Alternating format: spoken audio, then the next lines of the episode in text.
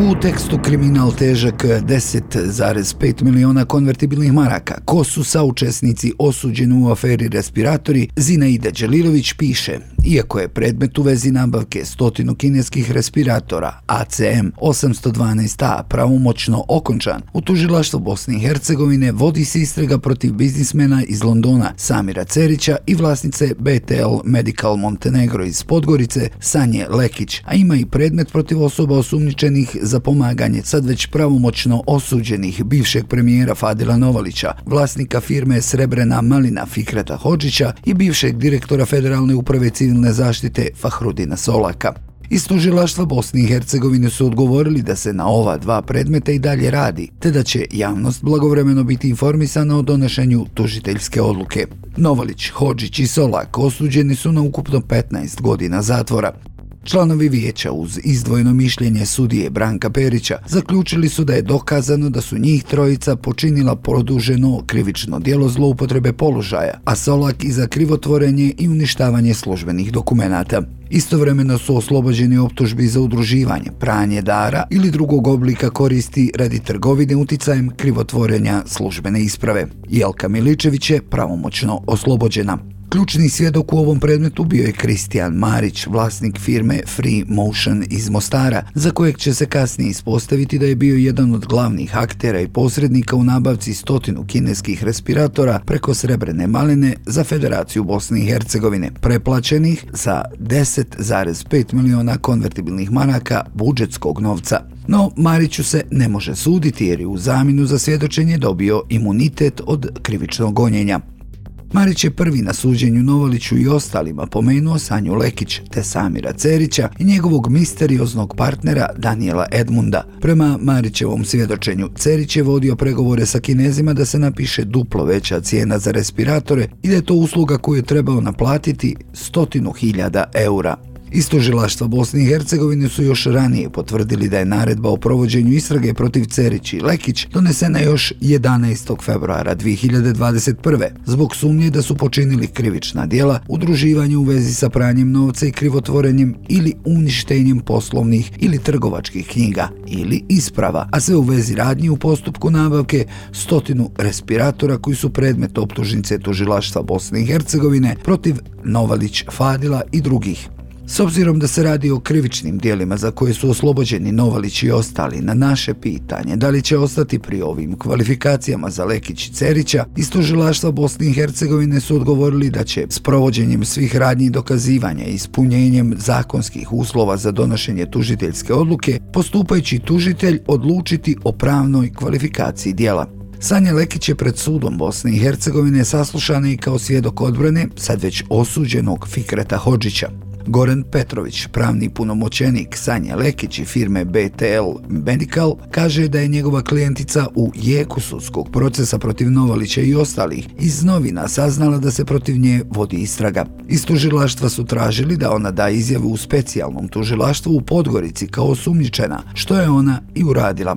Advokat tvrdi da je Lekić imala robu i ugovore sa nekoliko interesantnih kompanija koje su željela da kupe respiratore. Marić je čuo da se jedna od tih kompanija nečkala da li da kupi respiratore i to je, priča advokat, prenio Hođiću. Obojica su potom zvali Lekić da im prepusti tih stotinu respiratora, na što je ona na kraju pristala. Kao advokat sam napravio ugovor o preuzimanju u kojem stoji da Srebrena malina preuzima ulogu kupca. Taj ugovor smo predali i tužilaštvo Bosne i Hercegovine. BTL nikakvog učešća u tom poslu nema, a to se vidi iz sudskih spisa, kaže Petrović. On dalje navodi da su Sanji Lekić po dobijanju tendera za nabavku respiratora za potrebe Crne Gore, Kristijana Marića preporučili direktor kliničkog centra Crne Gore Jevto Eraković, danas poslanik DPS-a, te pomoćnik ministra zdravlja Crne Gore i još određene osobe. Tako je došlo do zaključenja ugovora između Marića i BTL Medical Montenegro 28.3.2020. kojim je Marić preuzeo obavezu isporuke 15 respiratora u roku od 10 dana za potrebe kliničkog centra Crne Gore. Tražio je da mu se unaprijed uplati novac da bi platio troškove transporta preko svoje firme Free Motion. Plaćeno mu je 22.968 eura. Ali respiratori nikada nisu transportovani i klinički centar raskida ugovor sa BTL Medical. Ugovoreni prevoz respiratora iz Narodne republike Kine do Podgorice tuženi nije izvršio, iako je svakodnevno u telefonskim razgovorima i razmijenjenim telefonskim porukama i e-mailovima obećavao da će to uraditi. Marić je 10. aprila 2020. putem e-maila dostavio firmi BTL Medical kojim raskida ugovor o prevozu respiratora i navodi da će uplaćena sredstva vratiti, što nije ispoštovao, stoji između ostalog u podnesenoj tužbi. Ovaj tužbeni postupak protiv Marića trenutno je pred općinskim sudom u Mostaru. Općinski sud u Mostaru donije rješenje kojim dijelimično usvaja predlog za određivanje mjera osiguranja novčanog potraživanja od 45.707 konvertibilnih maraka kao protiv vrijednost iznosa od 22.960 eura. Mariću je zabranjeno da raspolaže se novce sa svojih bankovnih računa do okončanja postupka ili nove odluke suda. Žurnal je ovo sudsko rješenje dobio na uvid. Podsjetimo da je Kristijan Marić pred sudom Bosne i Hercegovine na tri ročišta govorio o ljudima preko kojih je išla nabavka. Ulozi vlasnika Srebrene maline Fikreta Hođića, koga je on planirao častiti formiranju cijene, te zbog čega je na kraju došlo do dizanja tenzija, netrpeljivosti, prijetnji. Marić je ispričao i to da je cijena respiratora za Bosnu i Hercegovinu uvećana kako bi se Sanje Lekić nadoknadio gubitak od 2,4 miliona eura koje je imala zbog raskida ugovora sa Sinofarmom. Ipak nije znao objasniti kako je ta razlika trebala biti vraćena Sanji, ukoliko je Hođić sav iznos uplatio direktno kinezima.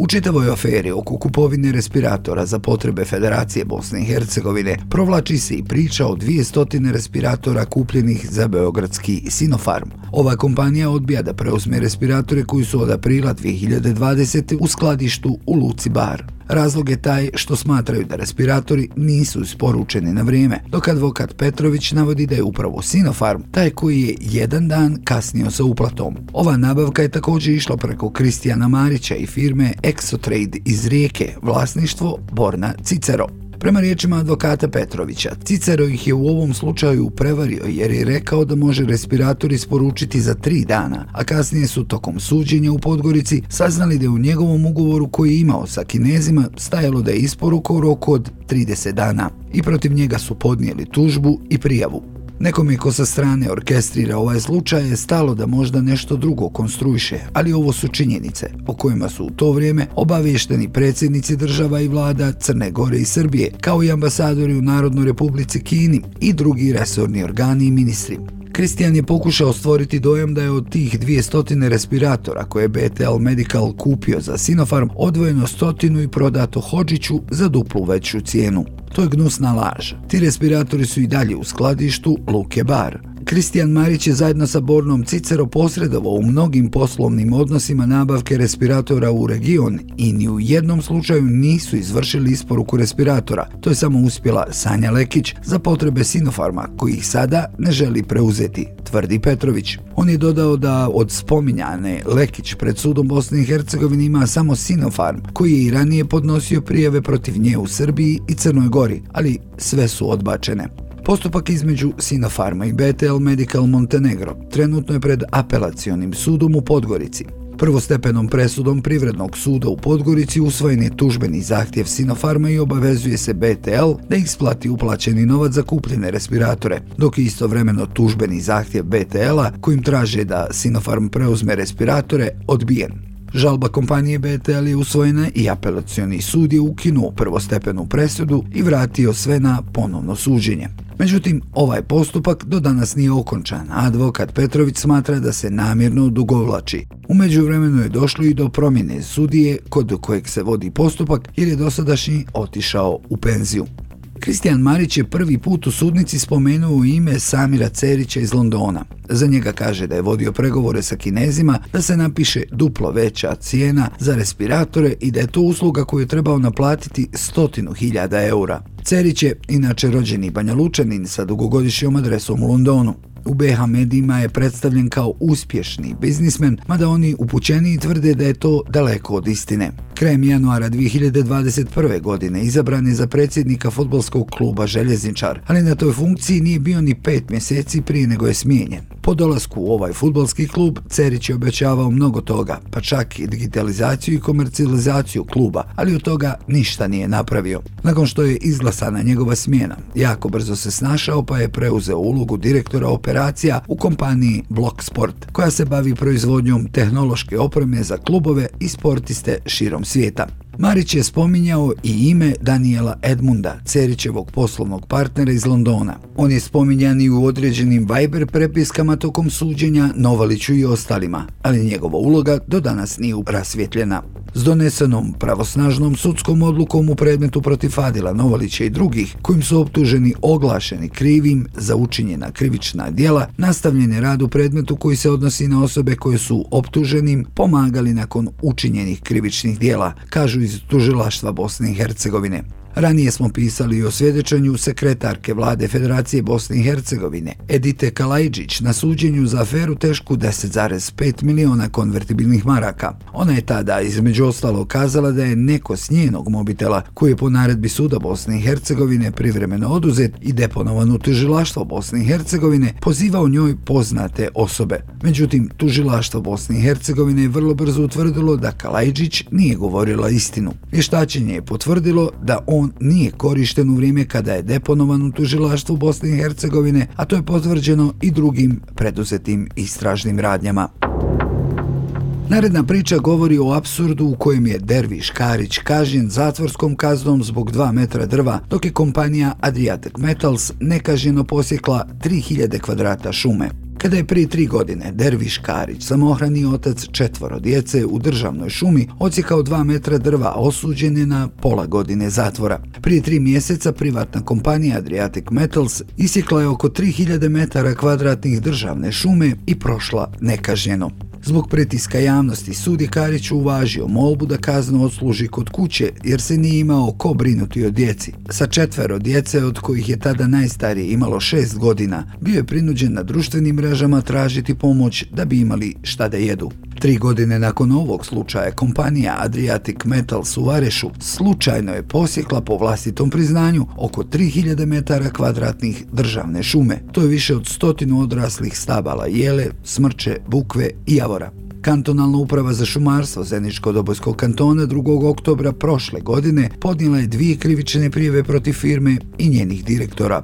Uvidom u evidencije kantonalnog tužilaštva Zeničko-Dobojskog kantona utvrđeno je da ovo tužilaštvo sa današnjim danom nije zaprimilo prijevu kantonalne uprave za šumarstvo protiv kompanije Adriatic Metals zbog sječe šume. Naveli su u odgovoru na žurnalu upit iz kantonalnog tužilaštva Zeničko-Dobojskog kantona. Iz kantonalnog tužilaštva još uvijek nisu odgovorili na pitanje da li je bilo koja druga institucija ili pojedinac podnijela prijevu za ovo krivično dijelo protiv kompanije Adriatic Metals. Metals. Niz kantonalne uprave za šumarstvo Zeničko-Dobojskog kantona do objave ovog teksta nisu odgovorili na upit. Međutim, kako saznaje žurnal, u toku je priprema još jedne krivične prijeve firme Adriatic Metals od strane ove institucije. Umeđu vremenu, dva mjeseca nakon što je firma Adriatic Metals izvršila golu sječu oko 3000 metara kvadratnih šume, od vlade federacije umjesto sankcija dobili su dozvolu za krčenje 7,2 hektara državne šume. Ova firma na pitanje šta se desilo nakon što su, kako kažu, omaškom posjekli oko 3000 metara kvadratnih šume, odgovara da su pribavili rješenje za privremeno korištenje parcele od 7,2 hektara u državnom vlasništvu, koja je većim dijelom pokrivena šumom, a koja se nalazi unutar odobrenog eksploatacijonog polja za izgradnju rudnika. Obzirom da se radi o jako velikoj parceli, u mjesecu augustu 2023. godine, prilikom čitanja koordinata iz elaborata za sječu na ovoj lokaciji, a radi izgradnje pomoćnih rudničkih objekata, došlo je do sječe šume u površini koja čini cca 0,3 hektara, ali i dalje unutar eksploatacijonog polja i odobrenja za izgradnju rudnika, iz čega proizilazi da nije došlo do sječe na nedozvoljenom području ili na parceli za koju nisu ispunjeni zakonski uvjeti. Također, naknada za sječu i ustupanja šumske građe u cijelosti plaćena u korist budžetskih organizacija Federacije Bosne i Hercegovine i Zeničko-Dobojskog kantona. Naveli su iz ove kompanije. Početkom oktobra prošle godine kantonalna uprava za šumarstvo Zeničko-Dobojskog kantona podnijela je dvije krivične prijeve protiv pravnog lica Adriatic Metals BH, odgovornog lica ove firme Davida Paula Kronina i Alema Loge zbog pustošenja šume na području općine Vareš. U periodu od 15.7. do 19.7.2023. godine u šumi državne svojine odjel 63 na području općine Vareš u svojstvu nosioca prava na koncesiju za istraživanje i eksploataciju ruda kao investitori i nalogodavci prilikom izvođenja radova na istraživanju mineralnih resursa izvršili su pustošenje šuma na način da su izvršili čistu sjeću 86 stabala jele, smrče, bukve i javora. Ukupne bruto drvene mase mase od 131,20 metara kubnih bez prethodne saglasnosti, doznake i odobrenja nadležnog organa. Navedeno je u krivičnoj prijevi kantonalne uprave za šumarstvo Zeničko-Dobojskog kantona. Slična krivična prijeva podnesena je i dana 29. avgusta 2023. godine za pustošenje šuma i izvršenje sječe 26 stabala, jele i smrče ukupne bruto drvene mase od 17,29 metara kubnih bez prethodne saglasnosti saglasnosti, doznake i odobrenja nadležnog organa. Navedeno je u jednoj od krivičnih prijava. Isti dan, kompanija Adriatic Metals uputila je molbu za zaključenje sporazuma u isplati štete zbog posječene drvne mase i preuzimanje iste javnom preduzeću Šumsko privredno društvo Zeničko-Dobojskog kantona zbog omaške u čitanju koordinata i mapa Molimo da udovoljite našoj molbi te u koordinaciji sa kantonalnom upravom za šumarstvo formirate stručnu komisiju koja će na terenu utvrditi činjenično stanje, količinu posječene drvene mase, njene vrijednosti i druge relevantne činjenice, te na osnovu toga zaključimo sporazum o isplati štete. Naveli su tada iz kompanije Adriatic Metals. Žana Karić ga u tekstu Prointer premašio 300 tenderskih miliona konvertibilnih maraka navodi da se nakon što je 18. februara 2022. Banja Lučka IT tender firma Prointer povezana sa Igorom Dodikom, sinom predsjednika Republike Srpske Milorada Dodika, skinuta sa listem partnera Microsofta. Javnom sektoru počela da prodaje računare i monitore, sisteme za videonadzor, printere, telefone, centrale. Umeđu vremenu, 23. marta prošle godine, partnerstvo je prekinuje njemački SAP, a predstavnici institucija, direktori javnih preduzeća i ustanova pojačali su budžetska davanja. Nepune dvije godine bile su potrebne da u registru stoji 316 novih ugovora vrijednih 119 miliona 765 hiljada 810 konvertibilnih maraka sa uračunatojim PDV-om. Poređenje radi, prethodno je Prointeru bilo potrebno 7 godina da kroz 781 ugovor dođe do poslova vrijednih 202 miliona 155 hiljada 71 konvertibilnu marku sa PDV-om. U konačnici, poslovanje firme prebliske vladajuće SNSD strukturi izgleda ovako. Gotovo 9 godina poslovanja, 1061 ugovor, 313 miliona 837 hiljada 676 konvertibilnih maraka. Prema detaljnom pregledu Agencije za javne nabavke Bosne i Hercegovine, poštravanje američkih sankcija Miloradu Dodiku 5. januara 2022. godine zbog podrivanja stabilnosti regije Zapadnog Balkana, korupcijom i prijetnjama po dugogodišnje mirovne sporazume, nakon čega je uslijedio prekid partnerstva, nije ni okrznulo najvažnijeg IT giganta. Kroz 27 direktnih sporazuma ugovorena je cifra od 102.412 konvertibilnih maraka, 48 konkurentskih zahtjeva, 1.098.529 km, dva ograničena postupka, 37.585.452 konvertibilne marke i 239 otvorenih postupaka, 80.979.416 km. Na hiljadu zašto dolazi samo jedno zato. Tako u registar ugovora upadne i jedan potpuno neblizak Prointeru, građevinski, na primjer Matan Žarić, kadar i prijateljskog HDZ na čelu elektroprenosa Bosne i Hercegovine, konzorcijumu u kojem su potpisani odavno tenderski detektovani Nju, Sanatron, Geokop, Caldera Company, Prointer, Radis, Toplink i GP Gradip 1. novembra prošle godine dodijeljen je ugovor za rekonstrukciju, adaptaciju, sanaciju, dogradnju i nadogradnju poslovnih i pomoćnih objekata u Banja Lučkom sjedištu vrijedan nevjerovatnih 6 miliona 894 891 konvertibilnu marku.